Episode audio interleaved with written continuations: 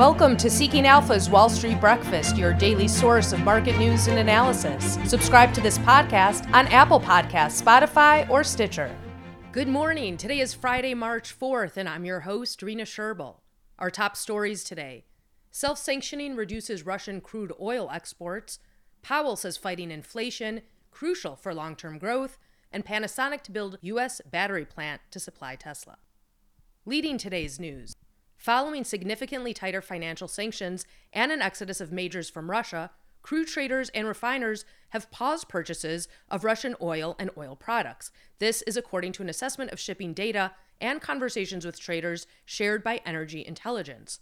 Following sanctions, price discounts for Russian crude appeared immediately, with Platts quoting Urals crude about $20 below dated Brent. As the week rolled on, crude tenders for Russian volumes simply dried up. Energy intelligence estimates that self sanctioning has reduced Russian exports by about 2.5 million barrels a day. In response to tightening crude markets, Western governments coordinated a 60 million barrel release of strategic reserves. OPEC Plus stuck to a previous production agreement, likely hoping to retain spare capacity for when and if Russian exports are weaponized. The US and Canada announced plans to cease Russian oil imports, though both countries are net exporters of oil and oil products. Tighter oil markets would be likely to support oil commodity ETFs like the U.S. Oil Fund, USO. Higher prices would also benefit producers like Exxon, Chevron, Shell, BP, Pioneer, and Canadian Natural. Refiners like Valero and Phillips could struggle in the near term as feedstock costs rise and demand growth expectations fall. If the 2.5 million barrels per day of self sanctioning proves accurate, it's likely to be viewed as temporary. Majors, traders, refiners, and banks are all scrambling to understand post sanction protocols, preferring to step out of the market rather than risk running afoul of the new rules. However, if it is kept off global markets for an extended period, it's sure to have a dramatic impact on prices. Tacking 2.5 million barrels per day onto existing deficits would overwhelm global spare production capacity and require prices to rise to a point where demand falls.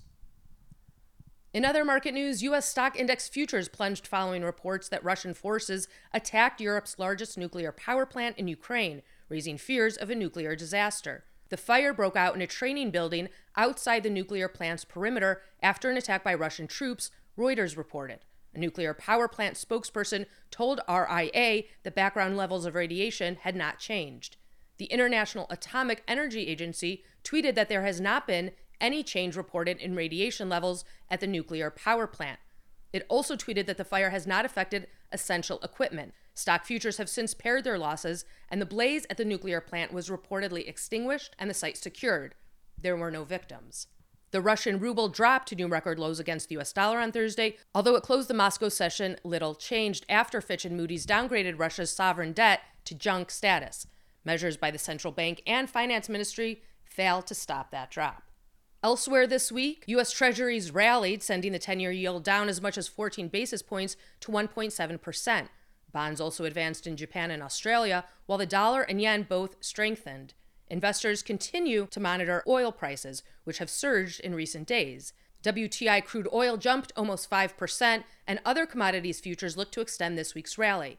In the afternoon of Asia trading hours on Friday, international benchmark Brent crude futures gained 1.63% to $112.26 per barrel. U.S. crude futures also advanced 1.96% to $109.78 per barrel. Chicago wheat futures rose by their daily limit Thursday to another 14 year high, powering past $11 per bushel for the first time since 2008, capping a 32% gain so far this week as the Russia Ukraine war raises fears of a major disruption to grain exports from the Black Sea region. Russia and Ukraine combined account for 25% of global wheat exports, and Ukraine alone for 13% of corn exports, according to analysts at RBC Capital. Corn futures climbed 14% this week. Soybean futures are up more than 5%. University of Illinois agricultural economist Scott Irwin tweeted that the current chaos out of the Black Sea will be the biggest supply shock to global grain markets in my lifetime. As just one data point, it has been reported that there are 600 million bushels of corn contracted for export that's currently trapped in Ukraine.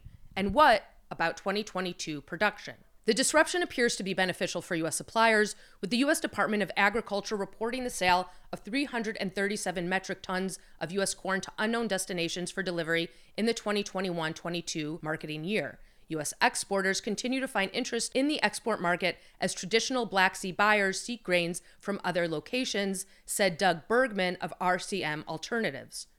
Commerzbank analysts said recently that the Russia Ukraine war means as much as 15 million tons of wheat exports from the Black Sea region could be at risk. As for precious metals, palladium prices rose on Friday to a seven and a half month peak on supply concerns, while safe haven demand kept gold on course for a fourth weekly gain. Russia accounts for 40% of the global production of the auto catalyst metal used by automakers in catalytic converters to curb emissions. Meanwhile, spot gold rose 0.2%, U.S. gold futures climbed 0.3%. Spot silver shed 0.1% to $25.13 per ounce, while platinum rose 0.6% to over $1,086.54. Spot palladium was up 0.4%.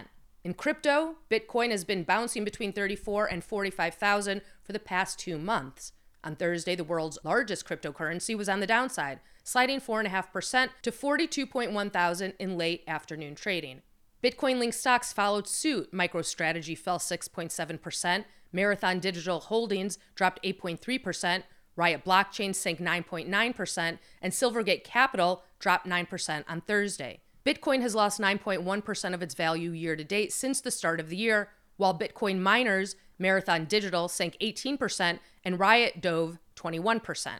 Thursday's drop in crypto and related stock prices contrasted with Tuesday's gains as the Russia invasion of Ukraine may have been increasing demand for digital assets. Globally, Japan came out with its jobs data for January. Its unemployment rate was 2.8%, the expected was 2.7%. Japan moves further to ease the impact of rising gasoline prices and says it will lift the subsidy ceiling for fuel wholesalers to 25 yen a liter for gasoline, diesel, and kerosene to ease pain from the rise in energy prices. New Zealand's Consumer Confidence Index hit a record low in February, and Turkey's inflation hit a new 20 year high in February, fueled by higher energy and food prices combined with a weak currency. In other economic news, with no easing of inflationary pressures, home prices are regularly reaching new highs, and February is no exception. Data from Realtor.com and Redfin show that the housing market is showing no signs of cooling. Redfin said home prices reached an all-time high of almost 364,000 for the 4-week period ended February 27th, while realtor.com's monthly housing trends puts the US median listing price at 392,000 for the month of February. The last 5 years, home prices have been breaking records early in the season as buyers try to get ahead of competition, realtor.com chief economist Danielle Hale said. She said, This is the first time the record has been broken in February, signaling that competition is already heating up weeks before the start of the spring buying season in a typical year. Redfin Deputy Chief Economist Taylor Marr observed that mortgage rates declined as the Ukraine war rattled the global economy, but sees the potential for the price escalation to ease when the Federal Reserve starts raising interest rates. Marr said the dip in mortgage rates should buoy home buying demand temporarily, fueling continued price gains but demand may drop off if the Federal Reserve raises interest rates again, as expected. The two firms said that there is no relief on the supply side.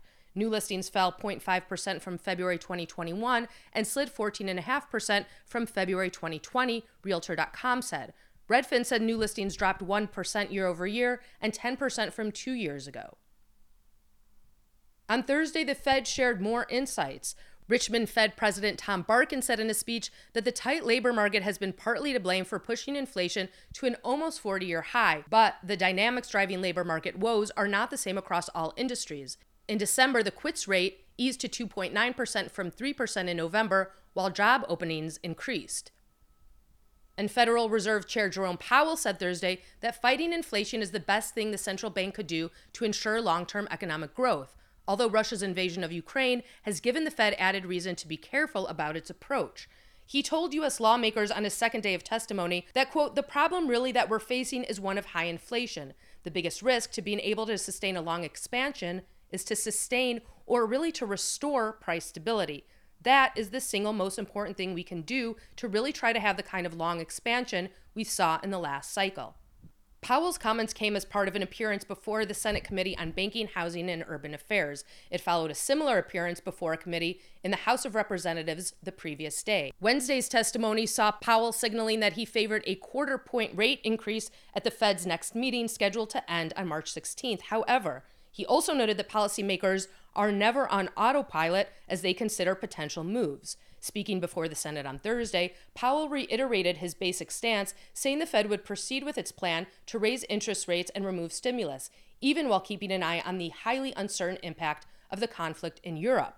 Commenting specifically on Russia's invasion of Ukraine, Powell acknowledged that the conflict added significant uncertainty to the economic situation, highlighting geopolitical risk and forcing a spike in energy prices. In light of this, he repeated his call for the Fed to remain alert and nimble in the face of a fast changing situation. However, he also argued that under the current circumstances, he does expect to push ahead with the central bank's rate tightening plan. I do think it's going to be appropriate for us to continue to proceed along the lines that we had in mind before the Ukraine invasion happened, he said. For another perspective on Fed policy, James Bullard, the president of the St. Louis Federal Reserve Bank, has pushed for the central bank to get aggressive about rate hikes. He underlined this view in comments delivered earlier this week, saying the Fed needed to follow through on its rate hike promise or risk squandering policy credibility. In stock news, Panasonic plans to build a multi billion dollar factory in the U.S. to supply Tesla. The Japanese company is looking at sites in Oklahoma and Kansas to build the plant because of their proximity to Texas, where Tesla is preparing a new electric vehicle plant, according to the report. Panasonic, a longtime supplier for Tesla, already has unveiled plans to begin mass producing a new type of lithium ion battery for the automaker by March 2024, with two new production lines at its Japanese plant. Tesla shares have traded higher this week as investors weighed the possibility that Russia's attack on Ukraine could accelerate the timeline for EV adoption in major nations. Cloudflare and MongoDB shares both posted double digit percentage declines Thursday as companies in the security and data management sectors retreated following a pair of disappointing earnings reports and outlooks. As trading progressed, Cloudflare was down by more than 14%, and MongoDB slumped nearly 15% on higher than usual trading volume, but without any direct news involving either company. The cause of the declines appeared to be a case of guilt by association. Late Wednesday, data warehousing company Snowflake reported respectable Q4 results, but did give a sales forecast that suggested its revenue growth is beginning to slow. Much has been made of the spike in oil prices since Russia's attack on Ukraine, However, the conflict has had an impact in other less obvious markets as well. This includes the global supply of fertilizers. The disruption caused by the invasion of Ukraine has led to a shortage of this key agricultural component, a fact that has given a lift to the sector lately. The CEO of CF Industries described inventories as low as we've ever seen. This has led to higher prices, driving up stocks among companies tied to the product. CF rose about 3% on Thursday, marking its eighth consecutive session of gains. This was also the 13th gain in the past 15 trading days. Overall, the stock climbed about 16% over the past month and has also gained 91% over the last 12 months to reach an intraday 52 week high of $87.99. Mosaic rose 3% on Thursday, part of a 27% rally over the past month. The stock also set a fresh 52 week high during the session. Nutrien showed a similar pattern, rising 2% in the latest session and 24% over the past month. It set a new high as well. Kroger jumped following the release of better than expected quarterly results. The strong results sent the stock higher by 12%, driving it to a new 52 week high. The grocery store chain posted a quarterly profit that exceeded consensus by more than 20%. Revenue advanced almost 8% to reach more than 33 billion, beating analysts' expectation by nearly 400 million. KR also released a standout forecast for 2022 and predicted that adjusted earnings for the year of $3.75 to $3.85 per share. Analysts were looking for $3.43 per share. Thursday's advance added to a recent upswing with Kroger ending higher for their fifth consecutive session. The stock gained about 23% over the past month and nearly 62% over the past year. Competitor Albertsons also received a boost from Kroger's earnings. The stock rose nearly 12%, adding to gains posted earlier in the week when the firm announced a strategic review. And on the other side of things, American Eagle Outfitters dropped 9% after the clothing retailer reported lackluster quarterly results and warned that its 2022 results would be impacted by ongoing headwinds related to supply chain and logistics issues. With the slide, the stock reached a 52 week low. SoFi Technology completed its acquisition of Technisys, a move that it says will create a vertically integrated banking technology stack. The combined Galileo Technisys technology is expected to provide significant savings in third party costs. The company said, once SoFi has migrated off its current multiple third party cores to a single owned and operated Technisys core, it expects to be able to innovate even faster, perform more real time decisioning, and offer greater personalization for its approximately 3.5 million members. Amazon is making moves to press the Federal Trade Commission's decision on its multi billion dollar deal to acquire MGM Studios, setting up a mid March deadline for action. The tech retail giant certified to the FTC that it provided all information requested from antitrust investigators, the Wall Street Journal reported. And that triggers a short clock for the FTC to file a legal challenge before Amazon can close the purchase. The FTC could issue legal challenges to the acquisition, which would be Amazon's second biggest after Whole Foods, after the deal is closed. But consummating it could remove some uncertainty for both companies and allow Amazon to move forward with its plans for integration as well as making unwinding it more difficult. Meanwhile, a review in Europe could also impact US deadlines and buy the FTC more time, the Wall Street Journal noted, and complicating matters for FTC Chairwoman Lina Khan, who has spoken out against Amazon's power previously, is not only the short deadline, but the fact that a vacancy on the commission means it's split 2 2 between Democrats and Republicans. FTC staff reportedly made its recommendation on the deal and sent it up to the FTC front office for consideration. It opened the probe last July. Amazon and MGM came to the deal for 6.5 billion, 8.45 billion including debt last May. Charles Schwab plans to expand its ETF lineup to include a new crypto fund. Rather than putting money directly in cryptocurrencies, the new fund will target companies that benefit from the crypto investments and technology. Schwab, the fifth largest exchange traded fund issuer with over 257 billion assets under management, filed on Wednesday with the US Securities and Exchange Commission a prospectus for the Schwab Crypto Economy ETF. The filing made clear that the fund will not invest in cryptocurrency or digital assets directly or initial coin offerings. At this time, Charles Schwab has not outlined an expense ratio or ticker symbol for the new ETF, but it has disclosed that the fund intends to trade on the New York Stock Exchange. And ETFs out of Russia tumbled further on Thursday afternoon, adding to a steep decline that has taken place since Russia's invasion of Ukraine last week. Most Russia focused funds were down double digits, led by the iShares MSCI Russia ETF, ERUS, which found itself down over 30% midday. According to Direxion Funds, the Direxion Daily Russia Bull two time shares, RUSL, which is down 18%, will cease trading on the New York Stock Exchange as of the close of regular trading on March 11th and will liquidate itself on March 18th. Alongside ERUS and RUSL, the Franklin FTSE Russia ETF FLRU, Van Eck Vectors Russia ETF RSX, and Van Eck Vectors Russia Small Cap ETF SRXJ were also deep into the red. Russian based funds continue to feel squeezed as Ukrainian cities remain under heavy military bombardments and casualties start to mount. The Washington Post reported that Russian troops had apprehended an important government building as Vladimir Putin constricts its hold on Ukraine's southern coastline. Since the start of the invasion on February 24th, RSX is down over 66%, RSXJ down over 44%, RUSL down nearly 80%, ERUS down over 73%, and FLRU down just about 60%. Government sanctions and corporate withdrawal from Russia also continue to hurt Russian stocks and ETFs. BlackRock, the world's largest asset manager, confirmed that it suspended the purchase of all Russian securities in its active and index funds on Monday in light of the Russian invasion of Ukraine. Nike is following suit to a number of other Western retailers, saying Thursday that it will temporarily close the stores it owns and operates in Russia, citing increasing challenges of managing its business, according to a Reuters report. Nike said it would support its employees by continuing to pay salaries. There are about 116 Nike stores in Russia, according to the company's website. Nike previously posted a message on its Russian website advising customers that it wasn't able to guarantee delivery for orders made online and directed its customers in the country to brick and mortar stores instead. The latest decision covers both Nike owned and operated stores.